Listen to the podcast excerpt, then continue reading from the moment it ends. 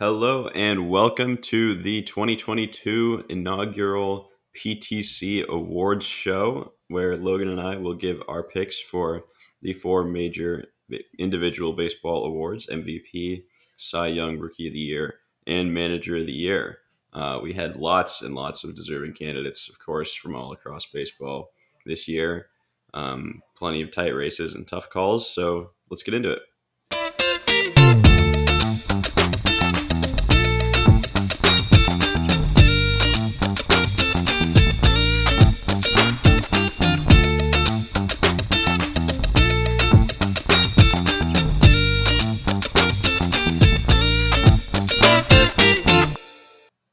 Alrighty, so as Johnny mentioned, we got our first time doing these awards here on PTC Podcast. Very exciting times here.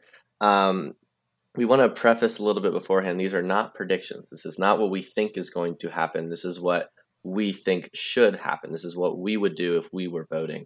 So just want to put that out there into the world. Um, but yeah, we're going to be going over MVP, Cy Young, Rookie of the Year, Manager of the Year, kind of the top four ones there. And uh, yeah, just kind of see how things shake out here. Johnny and I have not talked before this, so we have no clue where each other's minds are at. So this will be fun. It'll kind of be a live reaction for both of us as well to each other's lists.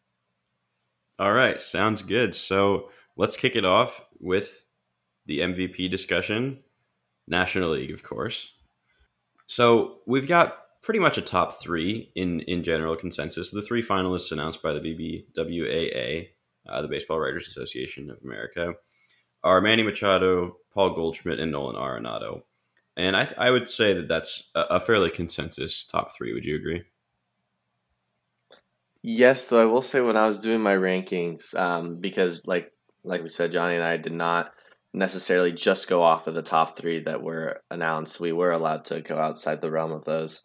Um, I did include Freddie Freeman in there, and there's part of me that really did want to put him in there, um, and we'll see if I was able to or not. But yeah, it was Freddie. Freddie had a really really good year. So I had Freeman as well, and I also had someone else, uh, someone by the name of Sandy Alcantara. Did you consider him? Interesting. It's funny, um, and yeah, this kind of leads down a whole another rabbit hole, but I am opposed to pitchers. Uh, I should say POs, pitcher only, because we'll get into Ohtani in a bit. But I am opposed to pitchers winning MVP.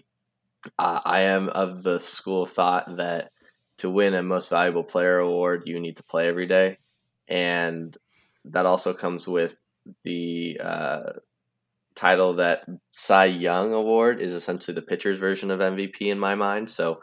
Uh, for me, no. Alcantara was never even. I was really hoping you were going to say that because I have a very prepared counter argument.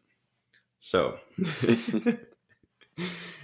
um, the top three candidates, Machado, Goldschmidt, Arenado, all had between 620 and 650 plate appearances. Freeman had a little bit more. He played in every single game except one. He had 708 plate appearances. Sandy Alcantara, do you know how many batters he faced this year? Oh, I mean, I'm sure it's more than that. 886 to lead the league. So you can't tell me that's less of an impact. He faced more batters. He based essentially in, in the pitcher's version of plate appearances had significantly more than any of the position player candidates. You know, I, I really respect that argument, and I think that's fair to say for sure. I guess my counter to your counter would be look at the game itself, right? Alcantara can have an impact on one singular game every five games the Marlins played. Uh, Freeman, Machado, Goldschmidt, Arenado, they can have an impact on 152 games. I think it's about what they all played. Um, games a season. You know, meanwhile, I think Alcantara ended up with 32 starts, if I'm not mistaken. So, yeah, that's kind of where I. That's kind of why I have my argument. I totally see what you're saying. But for me, it's more of a game basis than it is a at bats slash batter space right. basis. Well, we can agree to disagree on that, but let's get into some breakdowns here. So, personally, for me, I don't know what Logan considers, but I considered basically uh, what is this? One, two, three, four, five, six, seven, eight categories. And that might be a lot, but some of them are kind of related. So, first of all, just simply what is your position? Is it a position that is, you know, highly defensively valuable? So, center field, shortstop, second base, catcher, up the middle positions. Um, the kind of second tier would be third base, right field, and then, you know, left field, first base is kind of a, you know, not as valuable. Just you don't have to have the defensive skill sets of the other positions, and then of course DH is um, another category entirely. No, no defensive value. So first of all, is your, is your position. I think that's important to consider uh, because the same offensive numbers don't mean the same thing. You know, first basemen have a league wide weighted runs created plus of I think 110 or something, and shortstops is probably like 95 or center fielders 90 something like that. So I think that's important to consider, and I think a lot of people um, kind of miss that sometimes. And then secondly is your plate appearances, and then for pitchers, I guess batters faced, um, because you know you've got to have an impact on as many plays, as many games as possible. And then thirdly, um, the main offensive stat that I consider is WRC plus, weighted runs created plus. And I think we've mentioned this before. Um, it's really an all encompassing offensive stat that um, was developed. I'm not entirely sure who developed it, but several, you know, contributors in the early 2000s um, in the kind of wake of the Bill James sabermetric revolution. And it's, it aims to capture um, an, an, a player's entire offensive value compared to average. So 100 is average, 110 would be 10% above average, 115 is 15% above average, 90 would be 10% below average, etc. Um, and then I also consider two defensive stats, DRS and OAA. DRS, defensive runs saved, is a traditional metric, so we can go back and look at, say, you know, Mickey Mantle's DRS. Like we can we can calculate that for anybody. It's just based on chances, errors, um, you know, outfield assists, stuff like that. So it's it has its purposes, but I trust it a little less than OAA, which is outs above average, and that is a Statcast metric, which says basically here's where the fielder started, uh, here's where the ball was hit. So they had to get they had to cover a certain amount of range in a certain amount of time, and this is how fast the runner was. Um, so they had to throw him out in you know a certain amount of time, and it basically creates a percentage probability for every play to be completed. So I, I slightly prefer that defensive metric, but I also consider DRS as well. And then the next one I consider is Fangraphs base running runs, BSR. I don't put too much weight on this, but I also like to know if a player is a plus base runner or not, uh, because I feel like that can tip the balance on uh, for close races. And also, it's just a kind of something that's that used to be intangible, you know, um, like as in this guy is really putting in the effort to to make sure his team wins, even in the small things on the field like base running that um, don't get noticed too much. And it's not just you know how many stolen bases do they have it's a lot about going first to third, second to home, first to home, etc. Um, so I I think that's uh, kind of an underutilized stat there. And then the last two are the two versions of WAR. So Fangraphs WAR and Baseball Reference WAR. Um, they both have their uses and their slight differences. And I will say for WAR that the difference has to be probably at least half a win before I consider it really a difference. So the top four position player candidates all have between 7.1 and 7.4 F war. And I would say that's a four way tie. There's really nothing to distinguish 0.2, 0.3 WAR uh, over an entire season. So before I get into how these players fared in each of those categories, do you want to break down your uh, evaluations? Yeah, so I um I had a I put up a lot of stats that I'm not going to all get into because I use a lot of them, um, and most of them were up there as kind of like you said, if there's something I just can't decide, um, and I need a like a somewhat of a tiebreaker.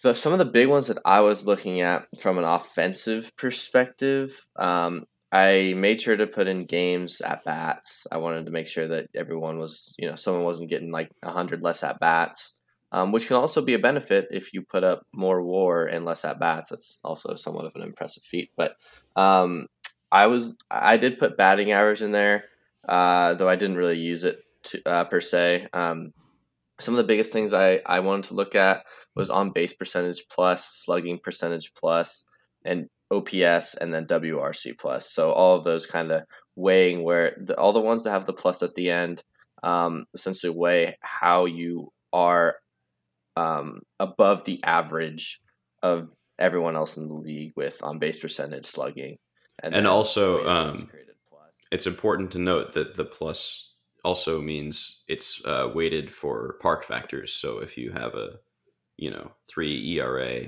at Coors Field, that's a lot more impressive than a three ERA at you know uh, Comerica Park or something. Yeah, exactly. Um, and then I did use DRS and um, OAA. Sorry, I used DRS and OAA, and then WAR. I did not put too much into base running. Um, I think it's fair to say that that can deliver a difference in a close race, but I'm not huge on that. Um, I did put stolen bases in here in case something like that happened, but no, I, I didn't do much on base running if that even came into consideration at all. But yeah, those are kind of the main ones. And like I said, I have probably 10 or other ones, but they're all just kind of basic and I barely even use them in my consideration. So those are kind of the main ones that I considered. All right, so let's get into my uh, kind of analysis here. So for I'll talk about the position players first, and then kind of Alcantara separately. So I already said that um, Machado, Goldschmidt, Arenado all had similar plate appearances. Freeman has a slight edge there.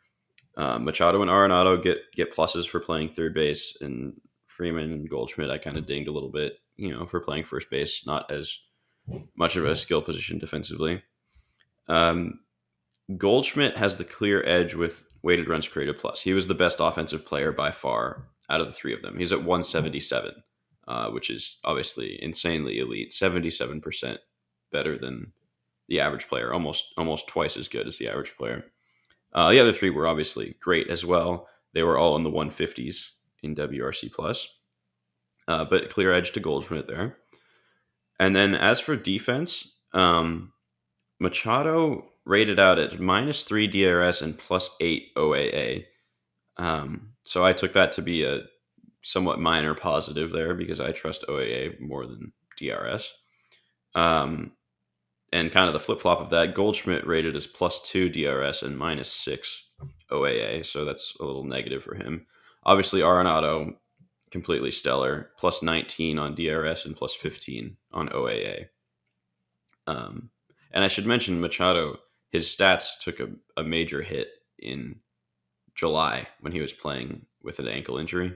His range was significantly got down. So, um, not that that should be necessarily, uh, you know, counted in his favor or something, but that's kind of the explanation for why his defensive stats took a bit of a hit there.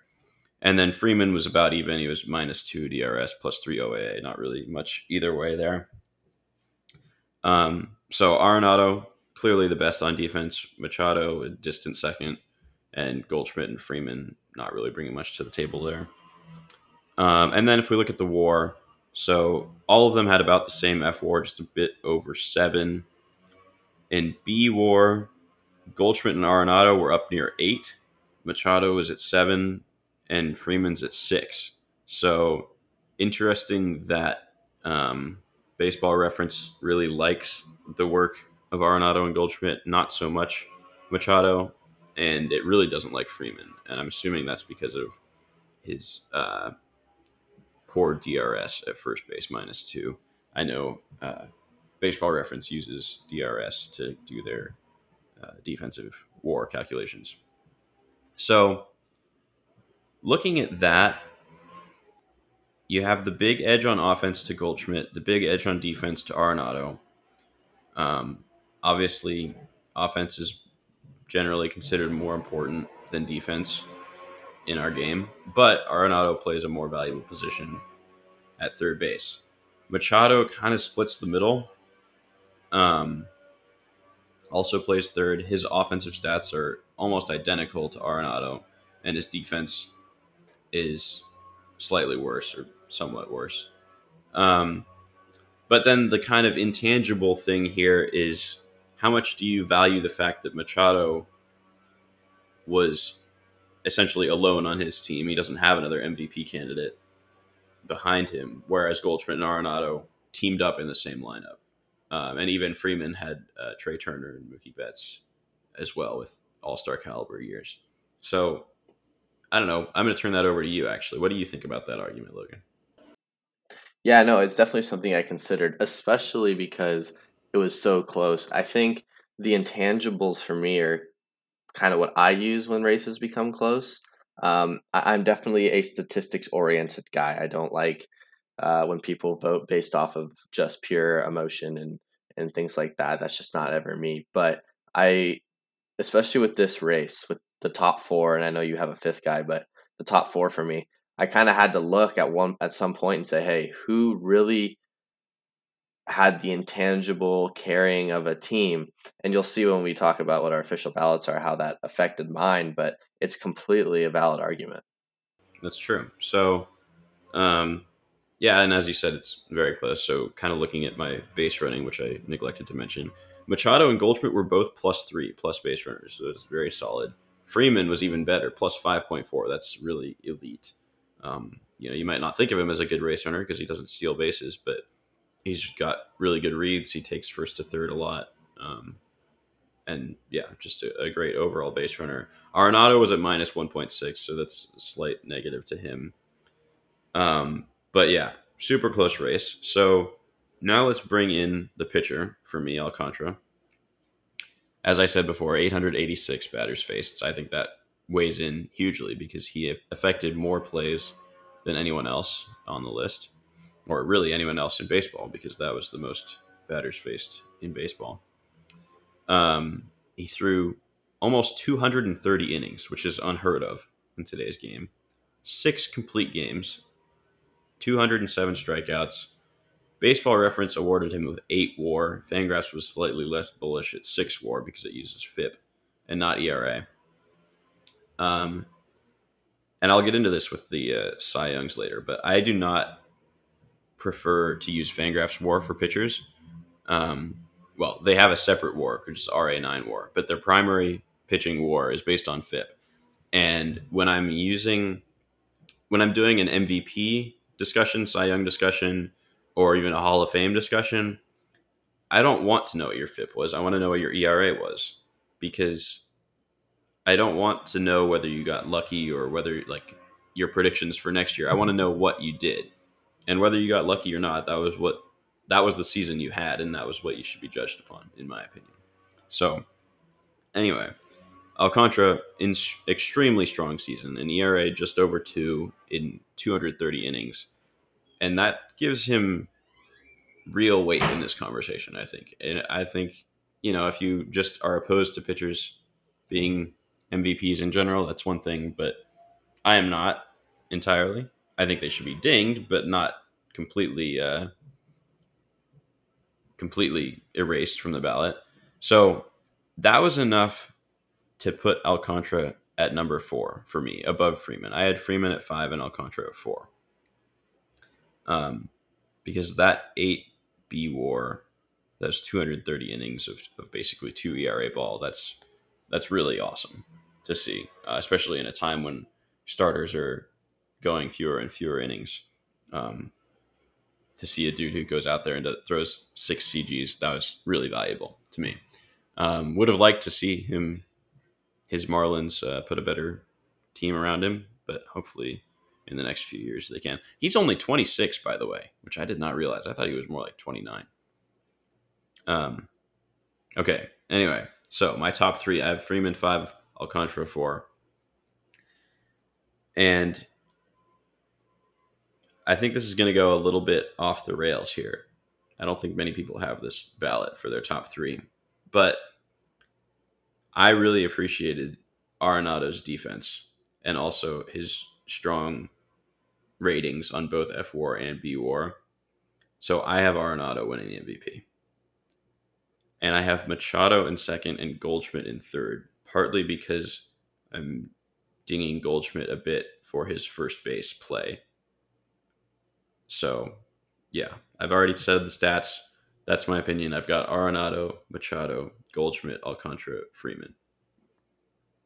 Wow, that is definitely uh, not what I have, which is good because if we all had the same thing, this would be boring.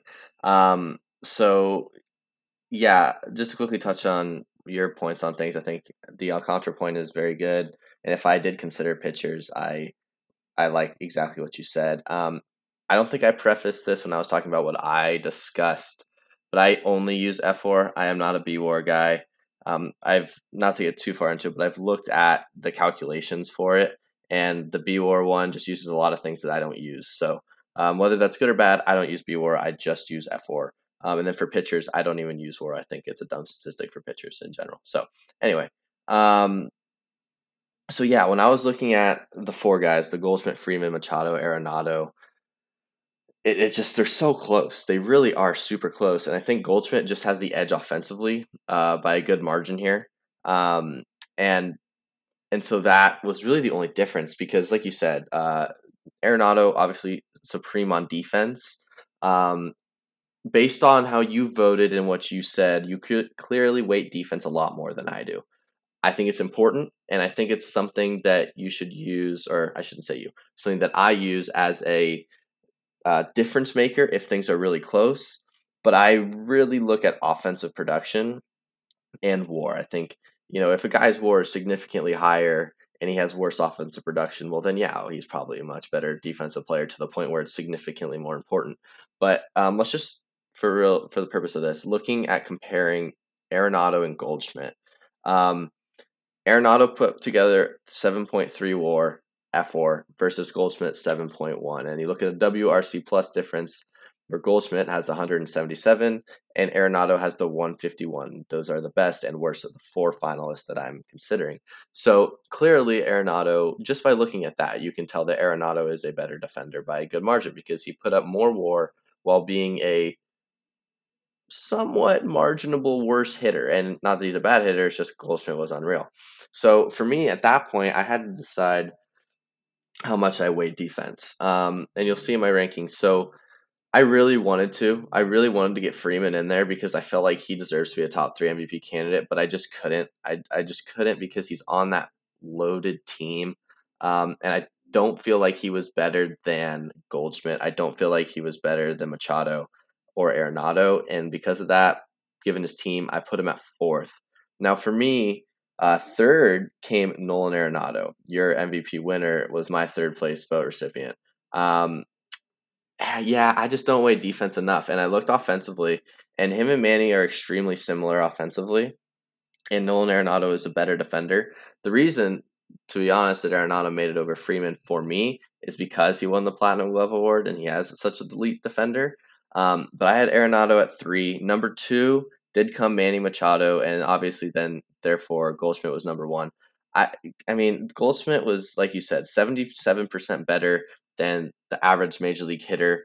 Um, Freeman was only 57, 52%, and then 51 for Arenado, 52 being Manny. So, um, with all the wars being so close, almost negligible at this point, Goldschmidt was just a better hitter this year. Uh, I think that's pretty obvious to say. He was probably the best hitter in the National League, and it was by a significant enough margin for me that I couldn't there's no amount of defense in my eyes that you know it would have to be something where Goldschmidt was the worst defender in history and Arenado put up the season he did. It, it's just really tough for me to do that. Um, and then okay, so the reason that I had Manny at two over Arenado, yeah, that was the thing I was going to ask you about actually because I totally respect your decision to put Goldschmidt over the pair of them. Um, that's yes. because Arenado and Machado are so similar. So it's really you just you have to right. group them together and put Goldschmidt either above or behind them. But I would love to hear your rationale for Machado over Arenado, and I'm presuming it has to do with the uh, carrying the team factor. Yeah, you're presuming correct. So I sat here for a long time and honestly, Machado, Freeman, and Arenado was really tough. To Goldschmidt was the easiest decision for me in this whole thing to put him at one. So when it came down to Freeman, Machado, and Arenado, I sat here a long time and was just looking at the stats, looking at the stats. I mean, like you said, Arenado and Machado are almost identical on every offensive statistic. It's kind of scary how identical they are. And then obviously Arenado has the edge defensively. Um, so then, therefore, if I'm solely going off statistics, I would have Arenado 2, Machado 3. But I had to wait because it was so close. And again, I don't weigh defense as much when it comes to MVP voting as you do. So I was looking at it and I was thinking, okay, Manny carried a team. Arenado didn't quite carry a team. He had Goldschmidt, and I would say Goldschmidt at times did a better job of carrying a team than Arenado did, especially because for a majority of the season he was in the triple crown running. Um, yeah, I just feel like there is something to including intangibles, and they were so close for me. And I think if if it was solely on offense, Machado in my mind had like like a slight edge over Arenado. Like if I could only decide, I would have had Machado over Arenado.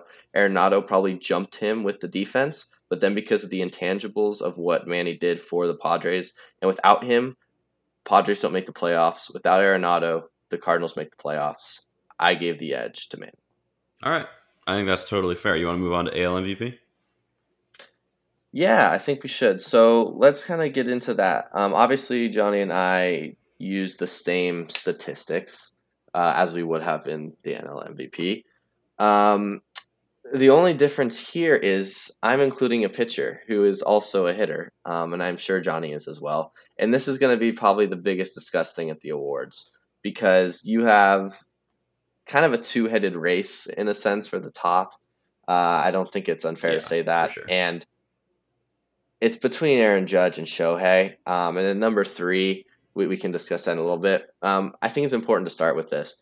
Aaron Judge had one of the best offensive seasons of all time, and Shohei Ohtani had an probably a rough, an all star level offensive season and an all star level pitching season, borderline top five, probably a top five Cy Young season.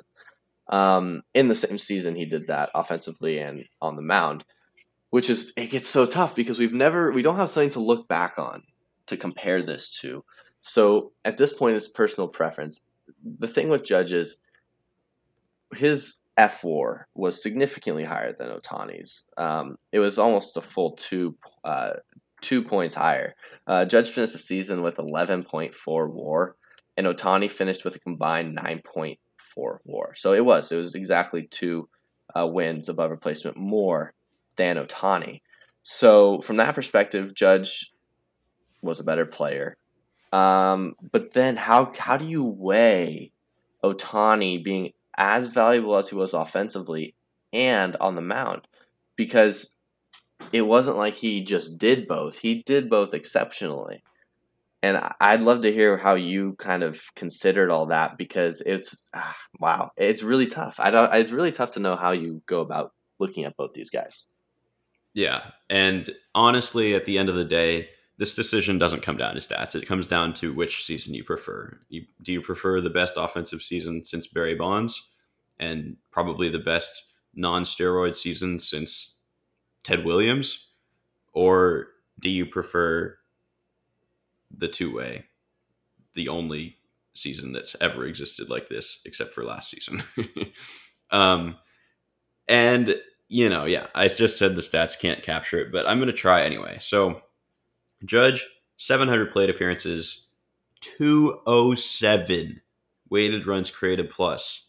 The only man besides Barry Bonds to be over 200 WRC plus in this millennium. Um, played some center, played some right, rated out as a plus defender just slightly. So that's points in his favor still. Uh, was a solid base runner, 2.1 base running runs as you said, 11.4 fWAR, also the highest total outside of Bonds uh, this century. So, I mean, in any other year, any other non Bonds year, Judge wins in an absolute landslide, completely unanimously. Um, and then there's Ohtani. So, you said top five Cy Young, and we can talk about that later. But yeah, that's pretty consensus at this point. He threw 166 innings with an ERA just over two, 172 ERA plus, so 72% better than the average pitcher. As a hitter, 666 plate appearances, 142 weighted runs created plus. So that adds up to 1,326 plate appearances plus batters faced. That's insane. That's literally double pretty much anyone else. And so it comes down to do you prefer 1,300 plate appearances of uh, what is that, like 155, 157 combined weighted runs created plus slash ERA plus value? Or do you prefer 700 plate appearances of 207? And I don't know statistically what the answer is there. War would seem to indicate fWAR at least would seem to indicate that it was Judge. He had a slight edge, slighter edge in B War, about one win. But yeah, as I said off the top, it's really just about which magical season do you prefer. I'm not going to decide right. Well, I've already decided, but I'm not going to say my decision right now. I want to hear Logan's rationale first. Yeah, I think I think you make great points. That's very similarly how I thought to it. Another thing you have to consider with Judge is he did break the AL home run record. True. So it's something that while it shouldn't necessarily be a deciding factor, it's something you got to consider. I mean, it, it's a record.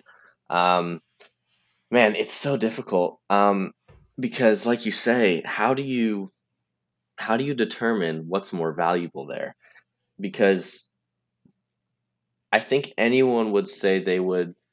Okay, let's let's put it this way: Would you want two players on your on your major league roster who put together the season that Ohtani did as a hitter, and then you also get a second player who's a pitcher who puts together that season, versus you just get Aaron Judge, right? Um, man, I don't know. I don't know, and I still don't think I know, and I've made a decision.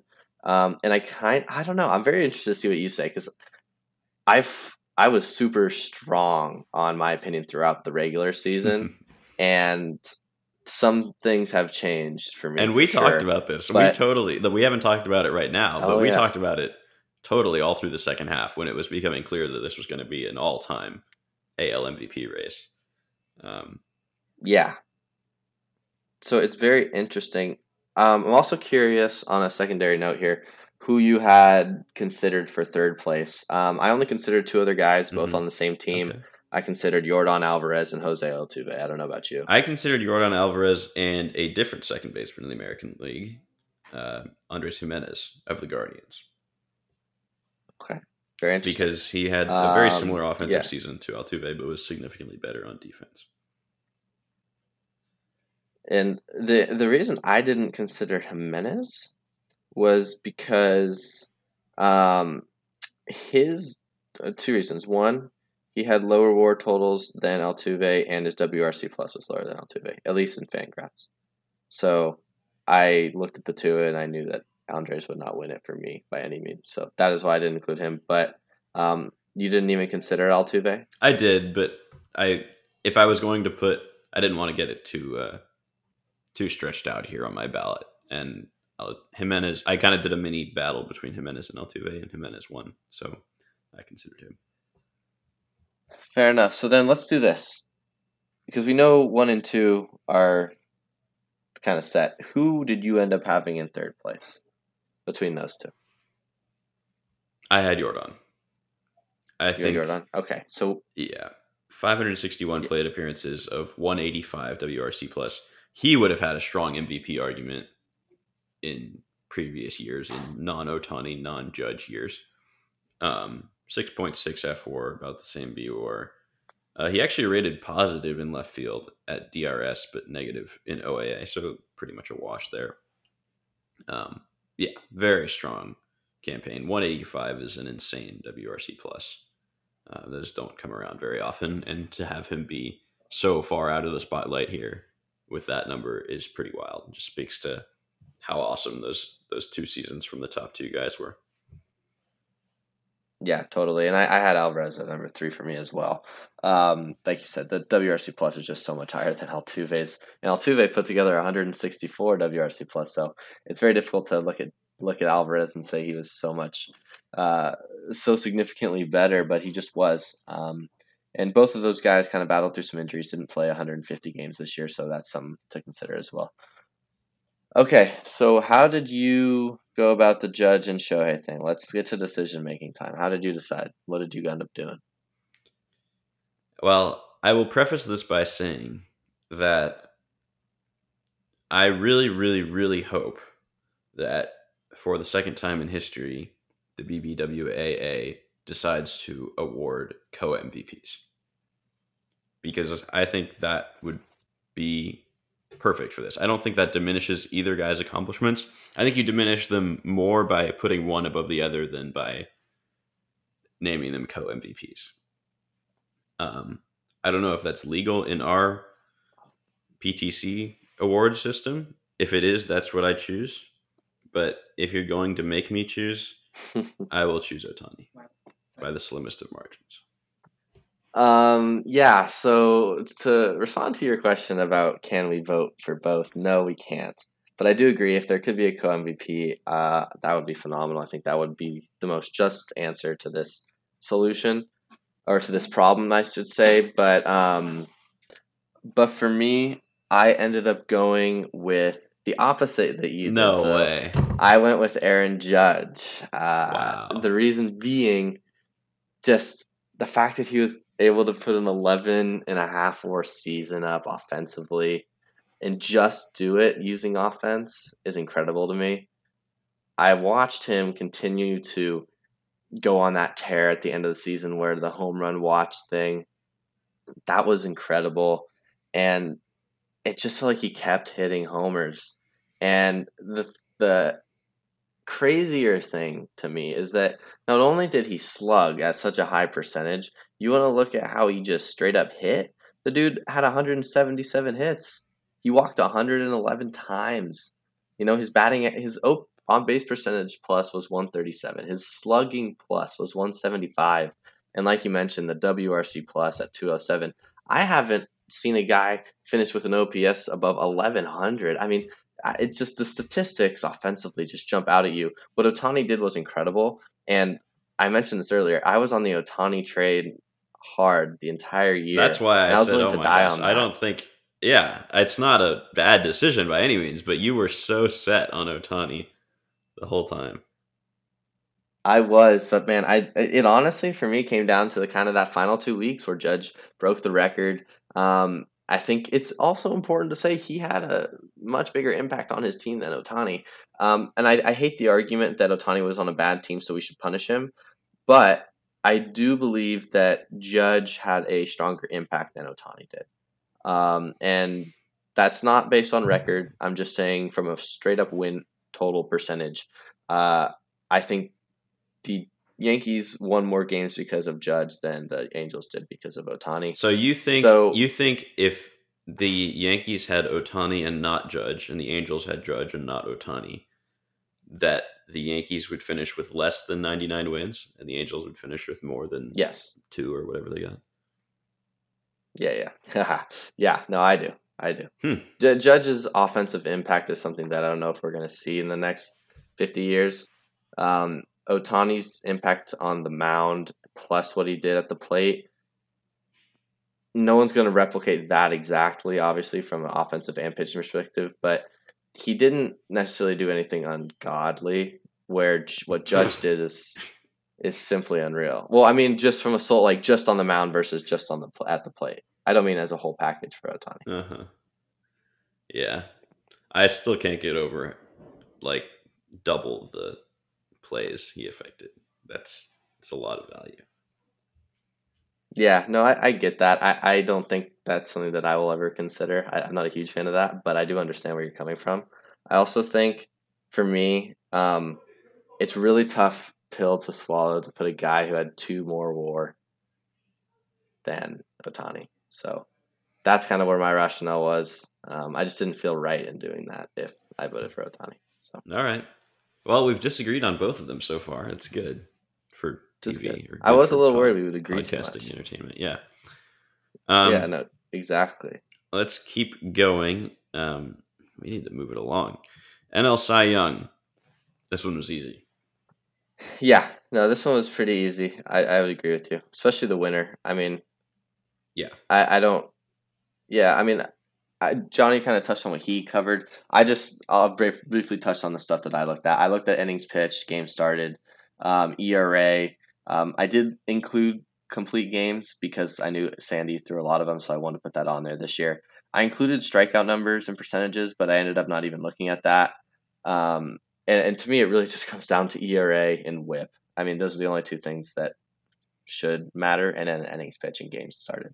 So I think pitching is way simpler to view than anything else because people that use strikeout numbers, I don't know how you feel about this, Johnny, but strikeout numbers, who cares how you get guys out? If you get guys out and you have a low ERA, then you did your job. Um, that's yeah. I, am not a huge fan of that. Those are all predictive in a sense. So right, it's kind of the same thing with with FIP. Like it might be a better predictor of future success, yeah. but we don't. We're not talking about your future success. We're talking about the success you had this year.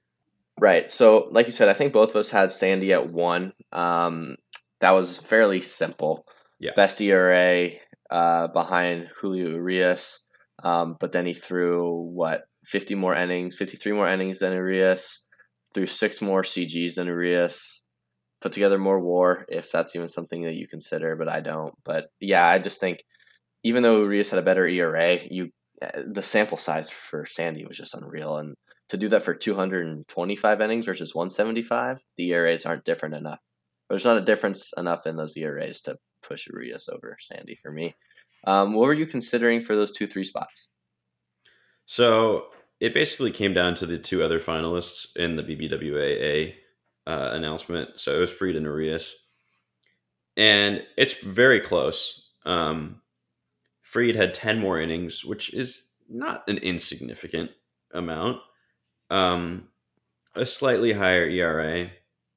Their strikeout numbers were identical. Not that that really matters, but um, so the other two things I used, you said you don't really use WAR for pitching. Um, I already said a little bit about this. I don't like the Fangraphs WAR, so I use RA9 WAR, which is like a subset. It's it's found. It's still found on Fangraphs, but you have to scroll like all the way down to the bottom. Um, and that's basically just RA9, which is runs allowed per nine innings. Um, just how well you were, how how well you did at preventing runs, which is the job of a pitcher, and which is what we're evaluating them on uh, here in the MVP awards, or at least what I am. So I used RA9 WAR and B WAR, uh, which uses ERA, and Fried was had the slight edge in RA9 WAR and a little bit more of a significant edge in B War. And that combined with his greater innings total uh, put him at number two for me. And I had Urias at three. Well, I'm glad that you had those guys like that because I didn't. Um, I had Urias two, Fried three. Um, reason being, I think again, like I said earlier, when it comes to pitching, ERA is the most important thing to me. And when they put together mm-hmm. very similar inning totals. Like a difference of 10 in terms of innings pitched to me is basically nothing. Um, and then I looked at Urias' ERA 2.16 versus Fried 2.48. To me, that's a big enough difference to where I can't, there's no other statistic that Fried can have to where to tell me that he had a better year than Urias. Um, so I put Urias to Fried 3. I actually even considered other guys to jump Fried. Um, because you look at Zach Gallen, he threw the same amount of innings and had a 254, mm-hmm. and Tyler Anderson threw basically the same amount of innings to a 257. So I did consider those two, but I did end up going with Fried for three. Did you consider uh, Aaron Nola at the bottom of your list? I didn't actually consider Nola because his ERA was in the mid threes, I believe. Um, I did, however, put a little bit of thought into Carlos Rodon with his 2.88 mm-hmm. ERA this year. Um, and the big reason at the time was when I was originally putting things together, like I said, I considered strikeouts, and his K per nine plus is at 139, where you're looking at Sandy, who had a 94. So, like, it's tough to not consider Rodon, but I didn't really even consider him when it came down to the nitty gritty there at the end. Yeah, that's fair. I considered Nola just because he was uh, I think the only other NL pitcher to crest 200 innings, I guess Corbin Burnes, I think also had 200. Um, but yeah, Nola threw 205 innings, which I value a lot. But yeah, the ERA just wasn't really there. So I had him fifth, I think. Gallen fourth. Uh, and then Rodon in there as well.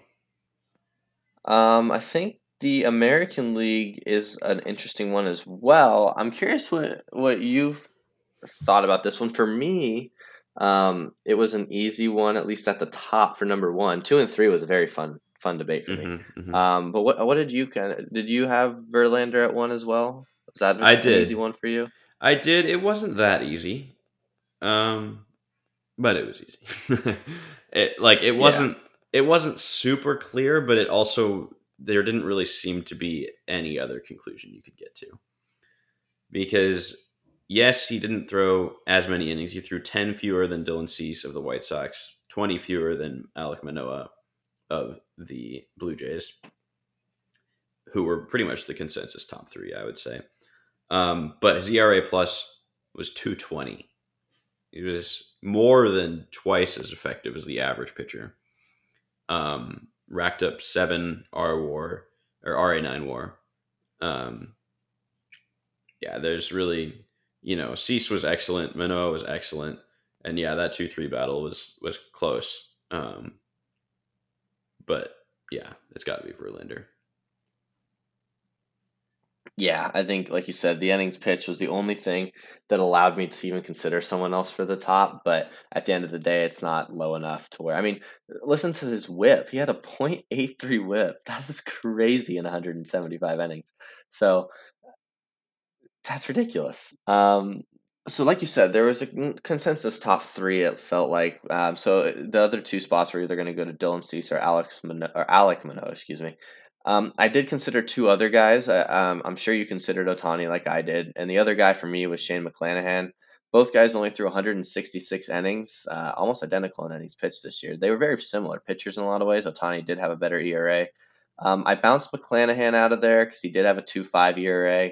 Dylan Cease pushed together a 2.2 this year, Manoah 2.24, and Ohtani at 2.33. So it kind of came down to those three guys, and Cease and Manoah just had bigger bodies of work and at the end of the day, that was kind of the reason I kicked Shohei out kind of easily. But then for that 2 3 spot with Dylan Cease and Manoah, wow, that was honestly one of the most fun I had trying to figure it out because Cease had mm-hmm. one more start, but he threw 12 less innings. Their ERAs are essentially identical. Their difference is 0.04, so you can't really consider that. Manoah had a better whip. He had a 0.99. Dylan Cease had a 1.11. But Dylan Cease did throw a CG this year, um, but it was only one, so it's tough to even consider that what else did did you have a tough time with those two guys too? Because I really struggled. I definitely did. Um, I looked at ERA plus, and Cease pitches in a more hitter friendly ballpark. So he had a 180 ERA plus to Manoah's 174. And you know it's not a huge edge, but in a race like this, that was enough to to put him at number two over Manoa for me. Yeah, so I I was looking at ERA plus a little bit too with this one. I, I didn't include it in my initial ones, but with this one I had to kind of uh, expand because it was so close. Got to dig deep. Um, yeah, I did, and so it just it wasn't a big enough gap to where I was like, okay, I can definitely say Cease was better. When it came down to it, at the end of the day, Manoah pitched twelve more innings, and he had a better WHIP. Um, that's a stupid argument. I honestly, it was such a coin flip for me. I ended up going Manoah. And okay. I still am not sold on that decision, but I don't even know if I would be sold if I chose Cease. I, I can't decide on this one. So I went with Noah just because he had a bigger body of work. He threw more innings and less starts. So maybe that was somewhat more valuable to the to the Blue Jays. I don't know. I really don't know. Mm-hmm. So where did Ohtani land for you? Oh, sorry. Yeah, good point. Um, Ohtani landed four. I think that was pretty easy for me. Ohtani was a consensus for my was, my thing. Same same for me. I yeah. I looked at Bieber. I looked at um, Framber Valdez as well, but really, yeah, not anyone uh, on his level ERA wise. Yeah. Um, are you ready to bounce to the the rookie of the year one here? Sure.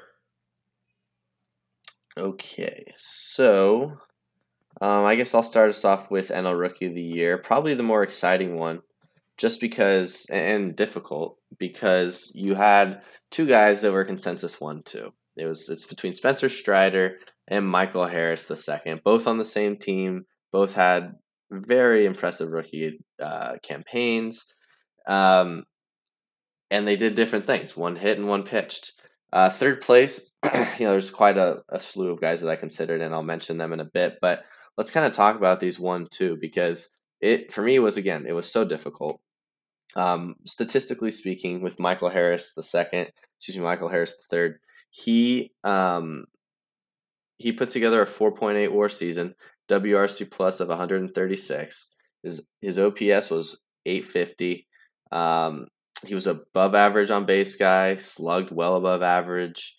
Uh, almost hit 300, which I know is kind of not super important nowadays, but if you almost hit 300 as a rookie, that in 100, 414 at bats, that is pretty impressive.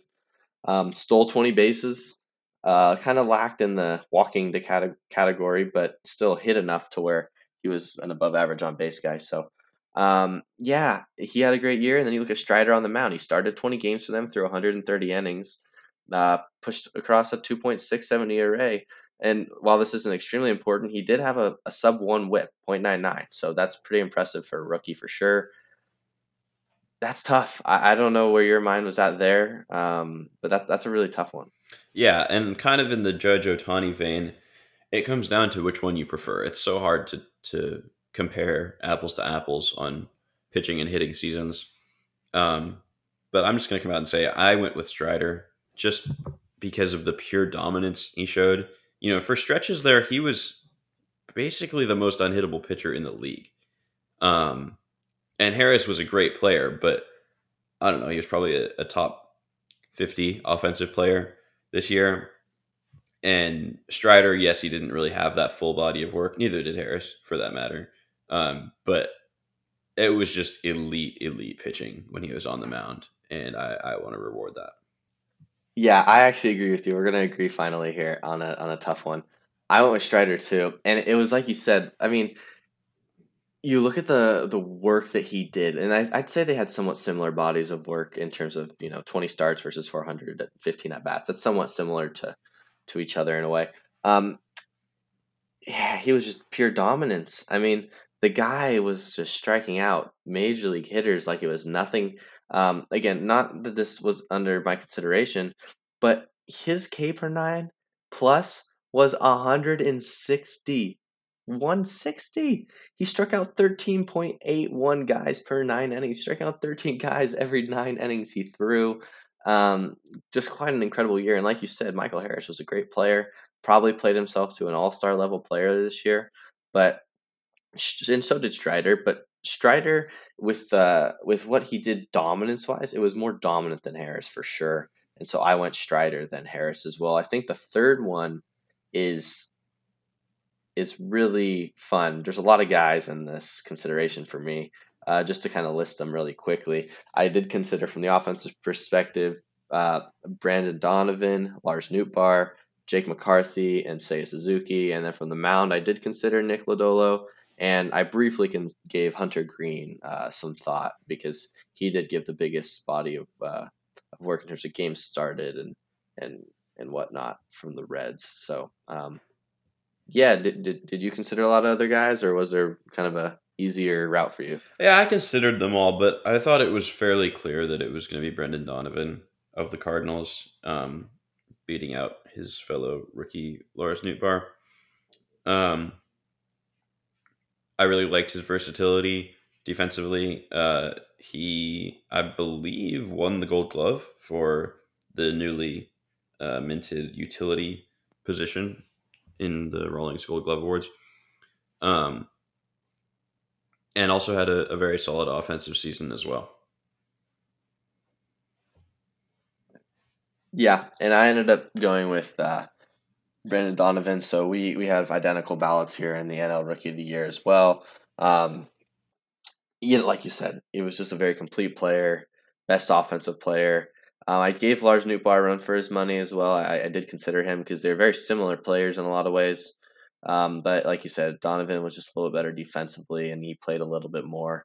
Uh, ended up getting 100 more A- ABs than did Lars. So um, I, I, do want to shout out Nick Lodolo. Um, not the biggest name because Hunter Greene kind of takes that that crown, but he threw over 100 innings this year to a 3.66 ERA for a terrible uh, Cincinnati team in a bandbox of a ballpark. Struck out 11.4 per nine. So I definitely wanted to at least give him a shot, and uh, it'll be interesting to see how he continues to develop as we go. Yeah, very strong so. second half, and he'll probably be probably be a, a popular breakout pick for next year. Very, very true. All right, let's take it over to the American League. Um, I would be pretty surprised if you don't have Julio Rodriguez at number one, uh, but I'd like to hear the rest of your ballot. Yeah, I do have Julio at one. Um, though I will say, Adley Rutschman gave him a little bit more run for his money than I can a than lot I more originally than I thought would happen. Yeah, yeah, they put together identical F4 seasons, believe it or not, and Rutschman got I think what does that come out to 113 less at bats, and they put together say now I know Rutschman plays an elite catcher uh, position, which definitely helps him out. Um, the reason I went Julio though, he just was a better hitter this year, and it also helps that he did it over a big body uh, sample of time. But um, the rest of my ballot kind of came down to, for me, three guys I consider for the final two spots. Obviously, it was Adley, and as we're talking about him, I think it's fairly safe to say we both had him at two. Um, but then I yeah. considered Steven Kwan and. Rodriguez's teammate George Kirby. Um, I gave Joe Ryan and Reid Detmers some some time on there, but the, they were easily bounced out for me. Um, but yeah, we came down to Steven Kwan and George Kirby. Now, Kirby threw uh, 130 innings this year to a 3.39 ERA, um, which is a very, very good campaign for a rookie season. Can't include this, but man, he was pretty incredible in the playoffs against the, the World Series champs there in the Astros. So hats off to him, but that's not in consideration for a uh, regular season award like this. Steven Kwan, man, that guy just hit, and he hit really well. Um, had 563 ABs, 168 hits, led all rookies in that. Um, you know, stole 19 bases. He almost hit 300. Uh, had the highest on base percentage plus amongst all these guys. Just didn't slug a lot, you know. Slightly, he had a 102 slugging plus, so barely above league average. WRC plus was the lowest out of all three of the guys that we talked about, and Rodriguez, Rutschman, and himself, and only put together 4.4 WAR. But I say that, and I still put him at three over Kirby. I agree. Yeah, and uh, he came onto the scene super hot. First couple weeks, he was like you know a revelation. And usually those guys who come up as non-heralded prospects and then have a great first month, you know, they're kind of a flash in the pan type of deal. But no, he really sustained his production the whole year. Had a great approach. Didn't come out of it. Um, you know, didn't try to get too big. Once he found success, he stayed with his line drive approach, and it worked super well for him on a Cleveland team that he seems perfectly he seems to perfectly embody their their team strategy. Oh, completely. That's very very true. So, well, after lots of uh, disagreement, we completely agree on both the rookie of the year ballots. So that kind of segues us into our final ballot that we have to consider here. That is manager of the year. Now, this one is a lot more difficult because you can't put statistics too much to these guys, though I did try. Um, I'm interested to see how how did you go about determining? Uh, this well, award? this one I used the scientific practice of cut of jib index, according to uh, Brian Kenny, aka gut feeling. I like that. I like gut feeling. Um, I tried to make this somewhat statistic, and so what I did is I created a list of all 30 teams, split them obviously into the NL and AL because there is two awards for this. And I looked at what Fangraphs had them winning at the beginning of the year versus what they ended up winning as a team, and then took that net and put them in, a, in an order. Now that wasn't exactly how I determined my top three. I think there's other factors to to consider, and you'll see that as reflected in my ballot. But that was the only way I could statistically find a way to somewhat, you know, determine this without just going with Brian Kenny's fun made up stat. Um, that probably shouldn't just be made up though, because gut feeling is is a very real thing. Um, so, what did that gut tell you about the NL Manager of the Year award then?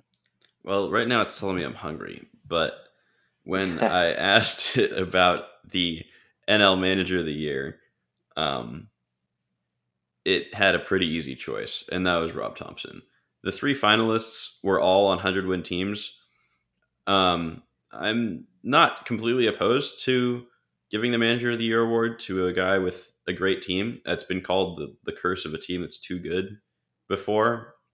Um, because really, as you said, this award has basically evolved or devolved, or maybe it just always was like this, into well, which team did we expect to be bad that was actually good? Um, and then I'll give them the award because it must have been due to the manager that that changed. Um, and I don't fully subscribe to that theory. I think Thomson has a really unique case because he inherited a team that was bad under a future under a previous manager, and then they were good under him, and that's pretty much the clearest uh, evidence you can ever find of a manager influencing his team because it's not like they you know got healthier under him. In fact, they didn't. They lost Harper for two months when he came in, um, and so that was really the easiest choice for me. Um, in the AL, it was a little more muddled. Um, you have the classic. This team is surprisingly good, and you know doesn't suck like we thought in terms of the Orioles and Brandon Hyde.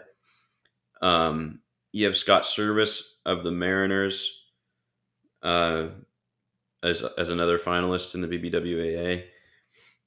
I didn't really think Servais had a great case. His team won the exact same number of games as it did last year, um, with arguably a better product on the field. So I didn't give him too much consideration. And then the other finalist is Terry Francona, and this is where the uh, the cut of jib index really comes in because Tito he has a great reputation, obviously, and I think he did by far the best job of anyone in baseball at creating a culture and an identity for his team that directly led to their success. I think what he did with Cleveland, and I know it's not entirely him, he's probably got a great coaching staff that he would give lots of credit to, but the fact that he worked with a team that was extremely lacking in the power department, he really got them all to buy in to that contact defense oriented 1980s Cardinals esque team, and that he actually got them to win the division in a division that they were completely not supposed to win. Um, I really, really liked what he did. So Francona was my pick for AL Manager of the Year. Well, I liked everything you said there, and I tend to agree when my gut was talking about it. Um, statistically speaking, the uh, the Dodgers won 14 more games than they were predicted to regular season wise. The um, Mets also won 14 more. Uh, the Cardinals won 11 more. I'm talking about NL teams right now. Braves won eight more. So those are kind of you know the big differences ones. And then you have the Phillies who won the exact amount of games Fangraphs predicted them to win. Yet, it was so easy for me to decide to put Brent, Rob Thomson at number one. Because, like you said, they went from being a bad team under one manager, hiring him mid-season, having his best star player go out, not healthy, to now all of a sudden they're a playoff team. I I think that is the utmost impressive thing and kind of embodies the award. So I know he's not going to win this year, but in my opinion, and yours as well, he should have. Um, like you said, the 100 win guys, it's impressive, but they were all expected to be good teams. It wasn't like all out of the blue, they were all good. Um, you know, I, I, put Dave Roberts at two and Showalter at three, but, you know, they just won 14 more games each than they were supposed to, according to Fangraphs. So, but I don't even think either of them should win. I don't really think Snitker did that good of a job, to be honest. It doesn't surprise me that they won 100 games. I thought they should have. So, um, yeah, that's how I look at that. But the nah, or excuse me, the American League one was a lot more fun because, like you said, um, how do you view a guy like Scott Servais, who technically the Mariners won ten more games than Fangraphs have them projected to win? All great and dandy, but they were supposed to win more games than they did last year, right? They're supposed to do better, and they didn't. They basically did the same as last year. Um, you look at the Guardians, who, like you said, Terry Francona, phenomenal job, won 13 more games than they were supposed to. Orioles. Now, this was the biggest win differential you saw in the entire uh, Major League Baseball season. They won 18 more games than they were supposed to, and were fighting for a playoff spot throughout the entire year. And it'd be uh, remiss not to mention the Astros, who won 14 more games than they were supposed to win. Though, looking at that division, it kind of feels like, you know, that was about right. So I didn't give Dusty any credit here. Um, I did put give Scott Servais number three, and it came down to Hyde and Francona for me. And um, I ended up going with Hyde just for the sole fact that at the deadline, on top of overperforming all year, at the deadline they lost some key contributors. Uh, their lockdown closer and Mancini, big clubhouse guy, was producing for them, uh, though he didn't as much for the Astros, and kept them in the race. They they were considered a team until probably the last second to last week of the season. They were always in there. Um, so I had to give that to him over Francona, but Francona did a phenomenal job. So that was tough. If there could be three manager of the year awards, I would love to give that out to Thomson Francona, and uh, and our guy over in in Baltimore and Brandon Hyde. But yeah, that uh, that was my determining factor for Hyde there. All right, very solid. I'd just like to mention, I we tweeted this out on the pod uh, Twitter account at the PTC Pod um, when the season ended because this had never happened before in the history of baseball. The Orioles went 52 and 110 and then finished this year over 500. Last year, the Giants went 107 and 55 and finished below 500 or at 500. So that had never happened before. Either uh, a team going from 107 plus wins to 500 or the other way around. And also the team with the best record finishing behind the team with the worst record. Yeah, no, that's extremely incredible. I think it's another reason why I wanted to give Hyde the award. Just the jump they made from the previous year was incredible, and uh, why Gabe Kapler uh, should get the manager of the suck award or whatever you want to call it because he was terrible. So. Um, yeah, well, I think unless you got anything else, Johnny, I think this will about wrap it up for us here on this episode. Ran a little bit long here than than we're used to, but I think it was it was worth it uh, given the the tight MVP races and the significance of of the American League One is just pretty incredible. So.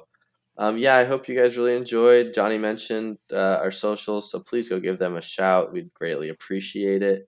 Um, off-season coverage begins now and does not end now. We have a lot of it coming your way, so we look forward to getting that out to y'all.